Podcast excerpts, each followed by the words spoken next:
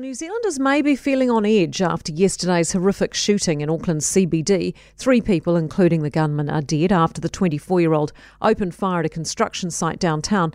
It happened just after 7am when crowds of people had begun heading into work. Well, with me now is clinical psychologist Dougal Sutherland. Morning to you, Dougal.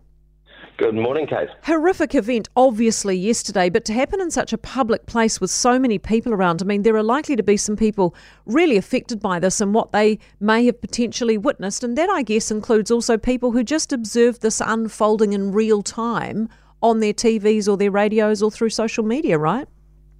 Yeah, no, look, absolutely. I think the public nature of it is a, has a real, um, you know, it's, it's, such a big impact on people. Um, and the, the, watching it on TV, we there was certainly a similar thing happened after the Twin Towers uh, um, incident in the States, where people that were watching that on TV also uh, suffered trauma after watching that, and particularly re-watching it. I think was a bit of a problem too. People watching it over and over and over again.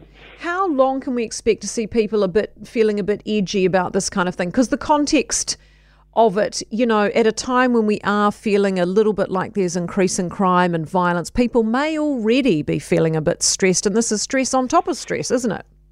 Yeah, absolutely it is, and I think we're not, you know, we're not protected from what's happening in the rest of the world. So even, you know, when there's shootings in the states, that can put us, even though we're in New Zealand, uh, um, you know, give us that sense of feeling on edge too, even though it's not here. Look, I think to answer your question, for most people, that feeling of edge, of uneasiness, of, of, anxiety, heightened anxiety, will probably fade away after about six weeks or so. Um, for some, it might be a bit longer, but but that's the, about that's about the period of time we're looking at as a period of weeks at, um, as people's nerves settle down. Does the context of it help, though, in terms of the fact it was an isolated incident, a lone gunman? You know, it wasn't a terrorist attack or a widespread threat. I mean, in reality, we just don't really have this kind of thing regularly happening in New Zealand, do we? No, we don't. And I, I, think, particularly as more and more details come out, that will probably help settle people a little bit. Um, I, I, we always want to look for what's the cause of something. And when something seems random and completely unprovoked, that's a little bit more terrifying for us because it feels unpredictable.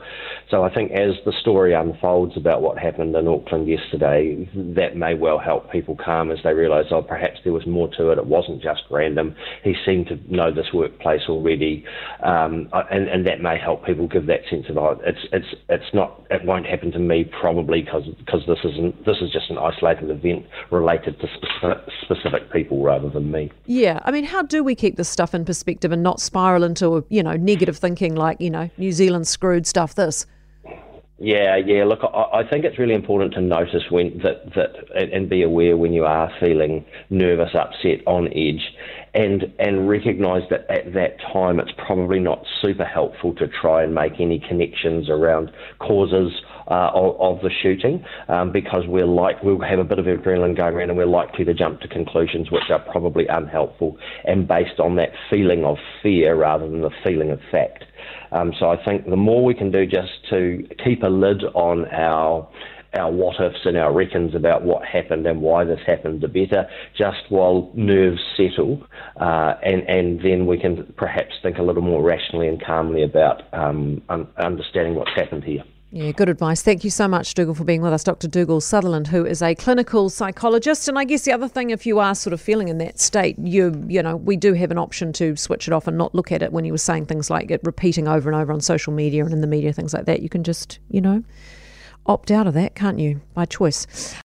For more from Early Edition with Kate Hawkesby, listen live to News Talk ZB from 5 a.m. weekdays or follow the podcast on iHeartRadio.